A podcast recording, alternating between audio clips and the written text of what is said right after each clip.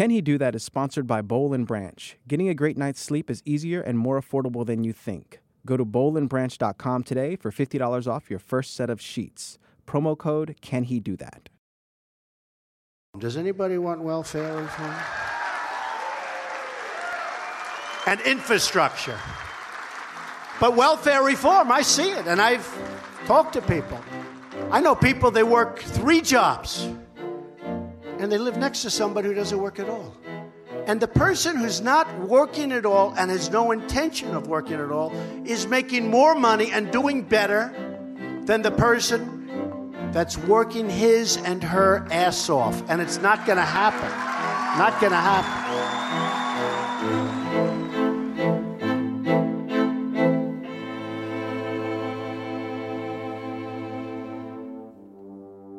I'm Martine Powers, and this is Can He Do That, a podcast about the powers and limitations of the American presidency. And this week, we're talking about the social safety net, federally funded programs and subsidies designed to help the poorest Americans. This is Medicaid, this is SNAP, or food stamps, this is housing allowances. And since last year, the Trump administration has been taking steps to reduce the number of people who use these benefits. In particular, Trump wants to institute more work requirements to make sure that able-bodied adults who get help from the government are either going to a job or actively looking for a job. It's not a new idea, but it's an idea that President Trump is pursuing with particular intensity. It's time for all Americans to get off of welfare and get back to work. You're going to love it. You're going to love it. You are going to love it. And that goal, to get Americans off of welfare, Trump is pushing that idea in a few different ways. Take the events of just this past week. Ben Carson, the former neurosurgeon and presidential candidate, now he's the U S Secretary of Housing and Urban Development, he made this big announcement on Wednesday. He wants to make significant changes to federal housing subsidies, changes that some people found kind of shocking. Encouraging housing authorities to impose work requirements. So you'd have to demonstrate that you worked a certain number of hours per week in order to get a reduced rent. And tripling the cost of rent for the poorest households from a cap of fifty dollars a month to one hundred fifty dollars a month. That comes just a couple weeks after Trump signed this executive action. It directs federal agencies to strengthen and ramp up the work requirements for Americans who are receiving government aid. On this week's episode, we want to talk about those requirements. How are these requirements working out in the states where they're already in practice? And why is this a focus of the Trump administration?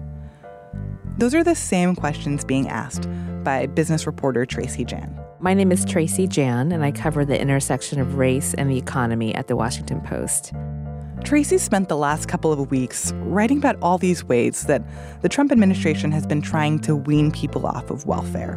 We're talking about people who receive extra cash from the government to cover basic needs like food, living expenses, housing, because they're not making enough money to survive.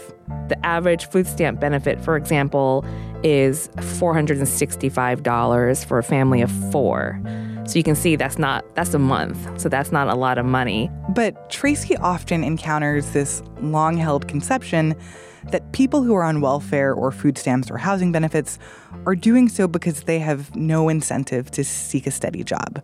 And even though there's not much evidence to suggest that that's true, people aren't sitting around at home on their butts collecting welfare. There has been this push for the last couple of decades based around the idea that if you make benefits contingent on whether people are actually working, you can kind of catapult them out of the cycle of poverty. Bill Clinton famously signed the nineteen ninety-six Welfare Reform Act, and that bill required people who received cash assistance to work or look for work. Today we have an historic opportunity to make welfare what it was meant to be, a second chance, not a way of life.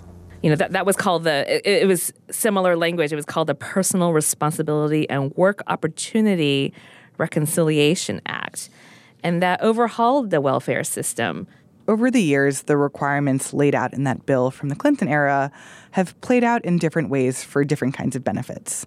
So if you take food stamps... So right now, under current rules, if you are, they call it A B O D, so able-bodied adult without dependents, so people without kids who are not disabled, they can receive food stamps for only three months unless they work at least eighty hours a month or participate in some sort of job training or volunteer program. But certain states are exempt from those rules because during the recession, there were waivers given to a lot of states and localities where there was really high unemployment. So for those parts of the country, you did not have to work in order to receive food stamps. So for example, Alaska, California, Louisiana, Nevada, New Mexico, and parts of about twenty-eight other states where jobs are less widely available, those folks who are needy don't have to work. And yet most of them do actually have a job because they need more than food stamps to survive. I think we, we should keep in mind that the majority of people who do receive any sort of federal benefit do already work. The benefits are not high enough for people just to get by and chill out at home and not have a job. The problem is m- many of these people work multiple jobs. They just don't earn enough money. They don't earn a living wage, and so they still need help. But under the Trump administration, those statewide exemptions are being reevaluated, and so are a bunch of other stipulations. So Trump announces this executive order earlier this month, and it has to do with work requirements for low-income Americans who are receiving some kinds of benefits. Can you explain exactly what this executive order did? Trump's executive order directs all federal agencies to examine their own work requirements and strengthen them or introduce new ones. And they're supposed to report back to the White House within ninety days with any recommendations that they'd like to make. So basically, each of these departments, like Treasury, Agriculture, Commerce, Labor, Health and Human Services, Housing and Urban Development, Transportation, the Education Department, they're all supposed to take a hard look at the kinds of public assistance programs that they already offer and then figure out possible ways to scale back on what recipients would receive. Many of these agencies, such as um, the U S D A, has already started looking into this and reinforcing work requirements for people who get food stamps. This recent action from the Trump administration doesn't necessarily mean that all those proposals will be put into place yet. Because the executive order can only do so much. Any potential rule change has to be passed through Congress. And even though Speaker of the House Paul Ryan and other conservatives are big fans of these kinds of constraints on the social safety net, Congress as a whole probably wouldn't pass any of these restrictions, at least in the short term. First, because there's basically this like tacit agreement on both sides that nothing much of significance is going to get passed in Congress before the midterm elections. And second, because the idea of restricting these benefits is somewhat controversial even inside the G O P. Plenty of Republican legislators recognize that their own voters depend on food stamps, on housing subsidies, on Medicaid. So it's not like Trump is about to institute all these kinds of severe restrictions unilaterally. But this definitely signals where the administration is going, and it shouldn't be a surprise. This is very basic, common Republican orthodoxy. And as the Trump administration pushes for restrictions and limitations on government-funded welfare programs, they're holding up these case studies from around the country as evidence that their plan will work. Because several states have started putting new requirements into place on their own. And these provisions and stipulations are even more aggressive than what the federal government currently demands. And it turns out that we can get an amazingly detailed picture of how adding requirements for welfare recipients would affect the overall number of people on welfare. Kansas and Maine have been held up by the Trump administration as models of how to curb reliance on Medicaid and food stamps and housing benefits. And when Paul Ryan talks about the effectiveness of scaling back access to the social safety net, he's talking about what he's seen in his own home state. Wisconsin's long been the model for welfare reform. That's Robert Samuels. He's a national political reporter for The Post, and he just spent time in Wisconsin, visiting food pantries and church-sponsored dinners and homeless shelters to talk to real people who have been affected by welfare reform. So in the mid nineteen nineties, uh, the governor in Wisconsin, Tommy Thompson, was the first person who came up with the idea of putting a time limit on people who receive welfare cash assistance. president, Bill Clinton, saw what Tommy Thompson was doing in Wisconsin and said, this is a great idea. And that was the genesis of the nationwide nineteen ninety-six Welfare Reform Act. So Wisconsin was really the model at the very beginning.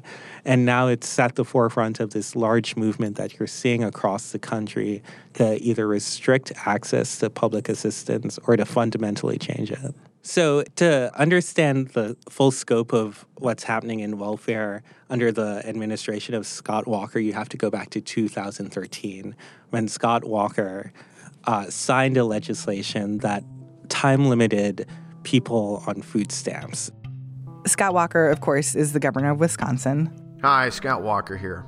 Last week, I addressed you, the people of Wisconsin, and laid out a few of our top priorities. And his law basically said that you couldn't receive food stamps for longer than three months unless you could prove that you were working, job hunting, or volunteering for twenty hours a week.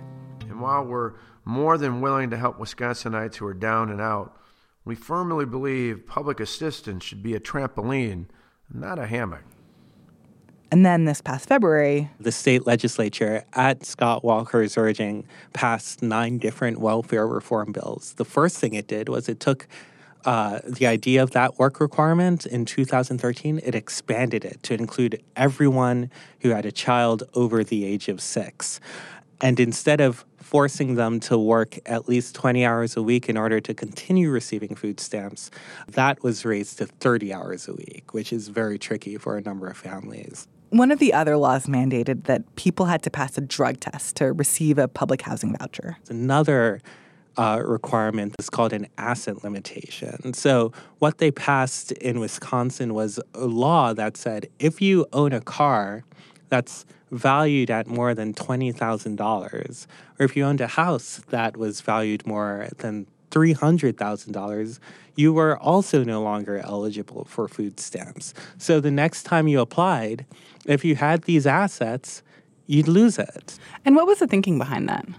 The thinking behind that was there was a belief that there was a lot of fraud going on in Wisconsin and that you had people in fancy cars and living in giant mansions, those are Scott Walker's words, not mine, uh, showing up and taking money from taxpayers by buying things with food stamps. Now, I think it's um, important to note that there's no real evidence of that. Uh, the rate of fraud for food stamps is about one point five percent.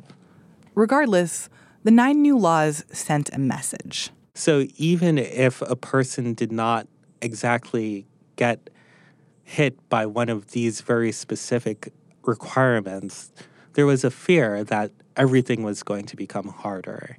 And so I went out trying to figure out how to tell that story, and the story of people who are looking at this new wall of legislation and trying to figure out how it's going to affect their ability to put food on the table.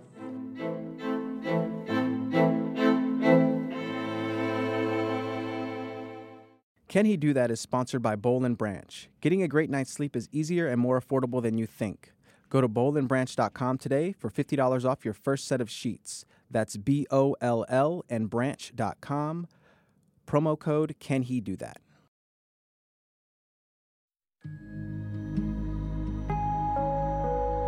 So the family that you ended up focusing on, how did you find them? We heard about a man named James Howlett, and he and his wife Nadine had been living in Milwaukee for some time, and they had fallen on hard times. Nadine recently lost her job.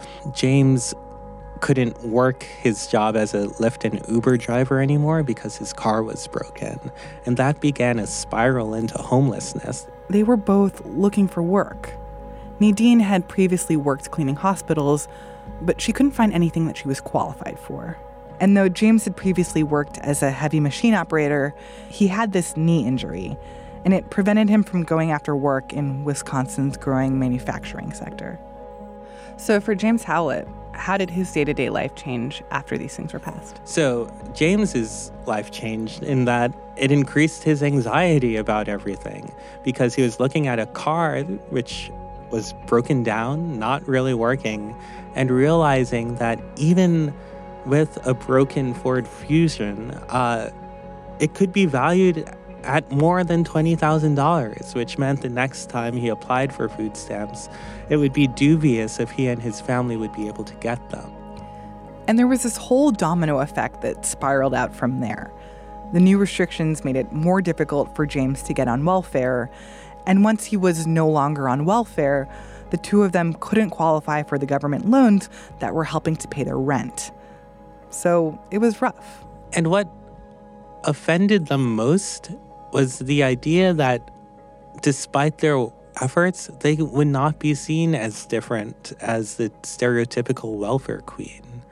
And somehow uh, they had to fight a battle to prove that they were different, despite the fact that they had a work history, and despite the fact that they were lobbying uh, different public agencies and sending emails and telling their story, that it didn't seem to make much of a difference.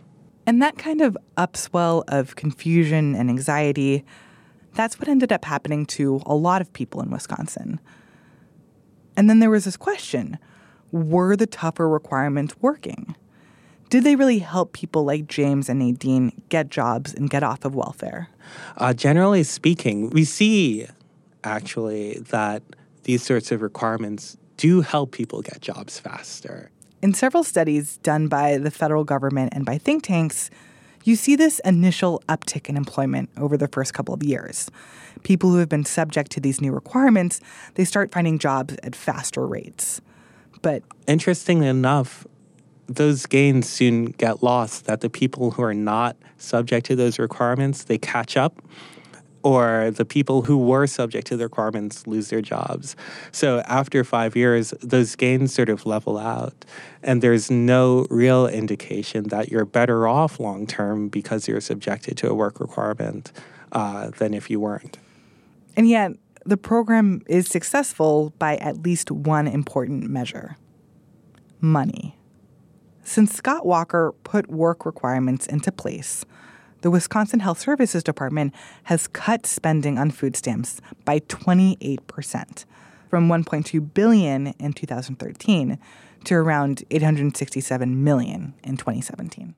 There are a lot of arguments you could make for it to be effective. So for most of the conservatives in Wisconsin, though, they will argue that this is actually not a financial solution. In fact, the welfare reform bills that they put in place during the last legislative session will increase the budget. They'll need more administrators to enforce the, these work requirements. So it's not so much about what they're saving. What they're worried about is sort of the larger moral argument about the fabric of the country, that there are people who have grown up with the idea that they don't need to do anything because the government will solve all their problems. I think it's also important to know that the idea of getting people to work is a popular idea, uh, both with conservatives and with liberals. It's also popular amongst the poor. If you talk to a lot of people, they'd say, yeah, I agree. People shouldn't just be sitting at home collecting a check from the government. That's not right. Uh, so the theory of it, sort of the morality issue, makes sense to a host of people, no matter what their station. It becomes a lot trickier if you're a person like James and, and uh, you have two kids and a partner named Nadine who have just fallen on hard times. And because of the effort to get people back to work, the idea of getting government support becomes increasingly difficult. And so did these policies help him find a job faster, encourage him to find a job faster? No. For James and Nadine, uh, they ended up leaving Wisconsin, uh, which was something that I learned after the story ran. I called them on Monday, and they said, we're gone. We Wisconsin was too hard. We decided we were going to try our luck in another state. And uh, we'll call you back when we can tell the story of our success. I haven't called back since, so. So there's one way that you can look at the Wisconsin test case, that it's successful because, at least in the short term, there are fewer people on welfare.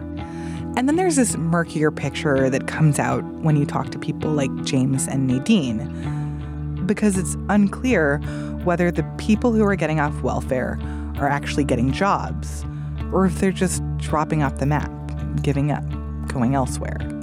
This whole story left me with a question for Tracy, because she said that the majority of people who are on food stamps are already working, and the average person on food stamps stays on for just seven to nine months, even without the new rules and regulations. So if that's already happening, then like, what's the point of putting in these requirements? It saves the federal government money because uh, these programs are expensive, and the more people you kick off of the welfare rolls, the more money you save. That being said, the Republican tax bill that was passed at the end of last year will be adding more than two trillion dollars to the federal deficit over a period of ten years. And so politically, it's not just about saving money, right? It's about where our government's priorities are, who we want to spend it on. So if it's not actually about spending money and it's more about political priorities, what is the Trump administration trying to do here? Like, what's the political messaging? What's the goal? So these changes that the Trump administration is proposing is obviously not new. He's hinted at this in his last two budget proposals, and it also hews to traditional Republican orthodoxy embraced by Paul Ryan, as well as groups like the Heritage Foundation. It's this pull yourself up by the bootstrap ethos, the dignity of work and independence. But it's this messaging of not relying on the government and to help yourself. And that's not to say that there's not a need for dramatic changes to America's welfare programs. You can point to a lot of evidence suggesting that the way things are now isn't working. Poverty rates have barely moved since welfare reform two decades ago. Many of the federal grants that are allotted to states for welfare, they aren't actually even being used to provide welfare. And there are these nonsensical rules around stuff like food stamps and Medicaid, where earning a slightly higher amount every month can end up resulting in this disproportionate loss in public benefits. And so, yeah, that does, in some cases, end up disincentivizing people from going to work. But in some ways, it seems like the main issue here isn't about what the new rules around welfare actually do, but more about how they appeal to voters. Do you think that this is going to make a difference to Trump voters, hearing about these executive actions and, and the way in which the administration is trying to, like, up the requirements for for welfare recipients? That's a really interesting question because, frankly, this hurts a lot of his voters, right? If you see um, a lot of his support in rural areas among working class or low-income whites, these changes would definitely impact them.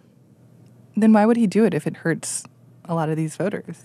I think that even among some of his voters, there's the thinking that other people are getting more than they're entitled to, other people meaning Black and brown people. And if only they stop scamming this system, these voters would get what they are entitled to.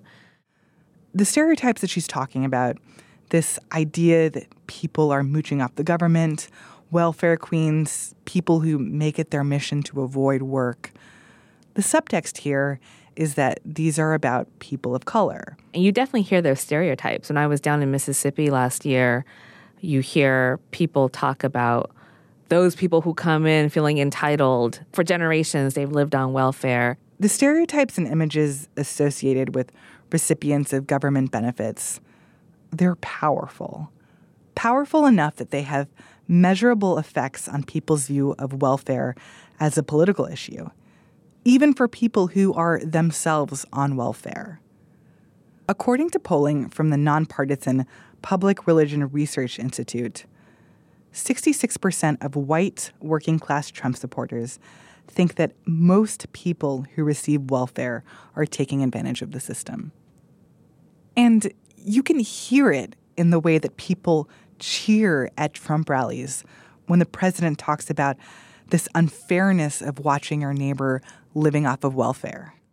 As a political issue, this is exactly what gets a lot of Trump voters fired. But the numbers frankly show that the largest group of Americans receiving federal benefits of any kind are white. And that's because the majority of the people in this country are white. And that's the biggest irony here, that some of the people who stand to lose the most with potential new restrictions are Trump supporters.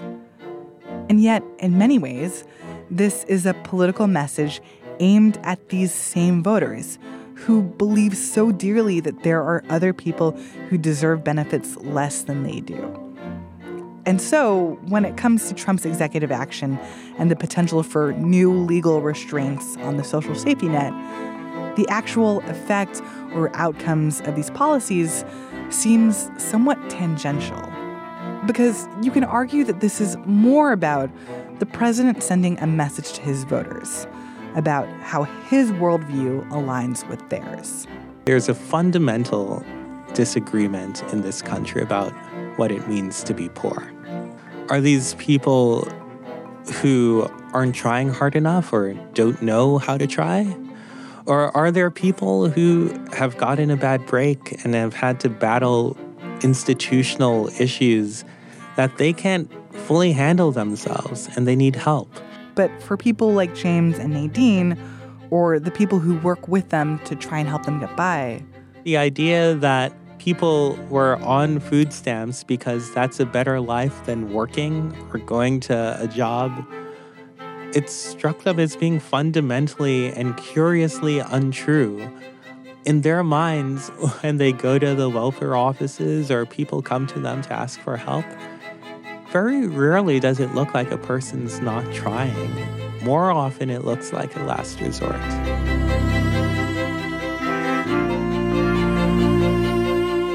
Thanks for listening to Can He Do That from the Washington Post. If you enjoyed this episode, don't forget to rate and review us on Apple Podcasts. Check out previous episodes at washingtonpost.com slash podcasts or find us anywhere else that you listen. Can He Do That is produced by Carol Alderman with design help from Kat Riedel Brooks, logo art from Loren Boglio, and theme music by Ted Muldoon. I'm the host, Martine Powers, filling in for Allison Michaels. Special thanks to Tracy Jan and Robert Samuels for help with this episode.